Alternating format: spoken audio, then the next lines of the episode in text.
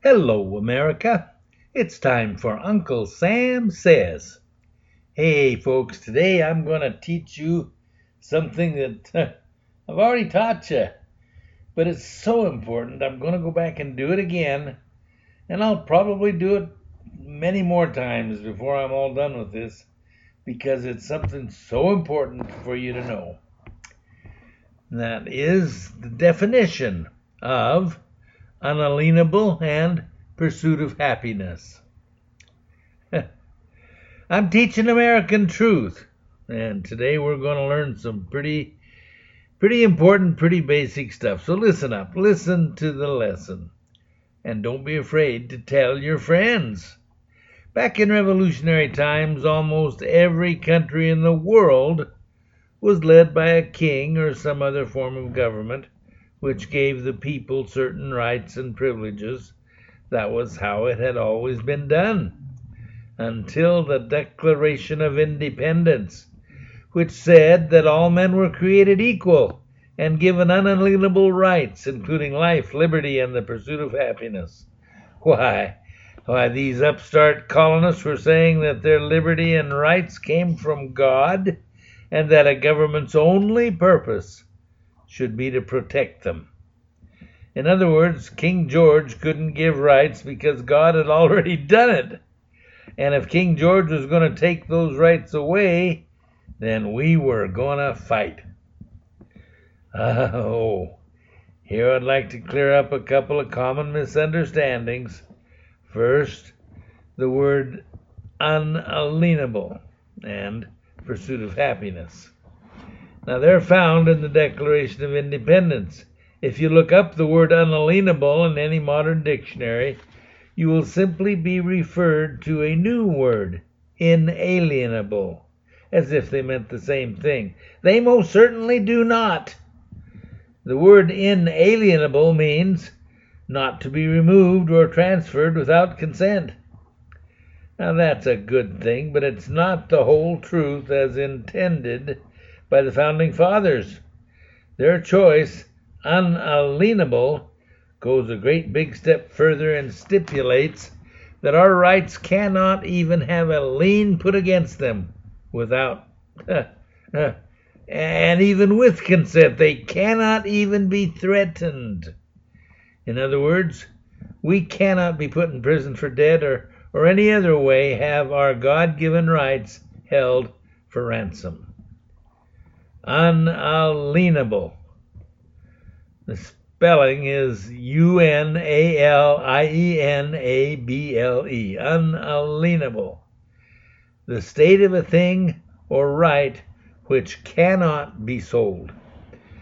Things which are not in commerce, as public roads, are in their natural, unalienable state. I'll say it again. Things which are not in commerce, such as public roads, are in their nature unalienable. Some things are unalienable in consequence of particular provisions in the law forbidding their sale or transfer as pensions granted by the government. The natural rights of life and liberty are unalienable. Now, you have to go back in time. Uh, this was taken from Bouvier's Law Dictionary, 1856 edition. Unalienable means incapable of being alienated unalienable. That is, sold or transferred. That comes from Black's Dictionary, 6th edition, page 1523. You cannot surrender, sell, or transfer unalienable rights. They are a gift from the Creator to the individual and cannot, under any circumstances, be surrendered or taken. All individuals have unalienable rights.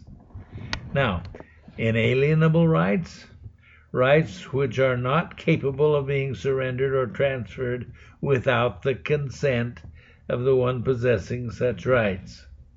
Now, that's from Morrison versus State of Missouri. Uh, well, yeah. you can surrender, sell, or transfer inalienable rights. If you consent actually or constructively, inalienable rights are not inherent in man and can be alienated by government. Persons have inalienable rights. Most state constitutions recognize only inalienable rights.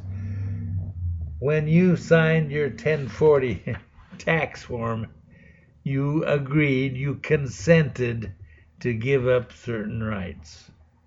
and you've been paying taxes ever since. We hold these truths to be self evident that all men are created equal, that they are endowed by their Creator with certain unalienable rights, that among these are life, liberty, and the pursuit of happiness. To secure these rights, governments are instituted among men, deriving their just powers from the consent of the governed. The words pursuit of happiness simply refers to our ability to own property. That's right. It just means that we are not on, that we not only have the right to life and liberty, but that we can own our own property too, without government interference. Now that means profits and wages too. That's right. The founders knew that there is no happiness. In fact, a man cannot be truly free unless he can own and work and develop his own property. Now we know that's true because Thomas Jefferson, who wrote the Declaration of Independence, also wrote the Constitution of the state of Virginia. And in there, he spells it out. It is property, ownership of property. It was a brand new idea that those rights were ours all along and that they did not come from government. No, sirree. God gave us those rights, and not King George or even our own country. They were ours to begin with, and we were going to set up a nation that would see to it that those rights would always be ours. Hey, folks, thanks for listening. Remember, you're learning the truth. Tell your friends, speak with boldness, and keep your powder dry.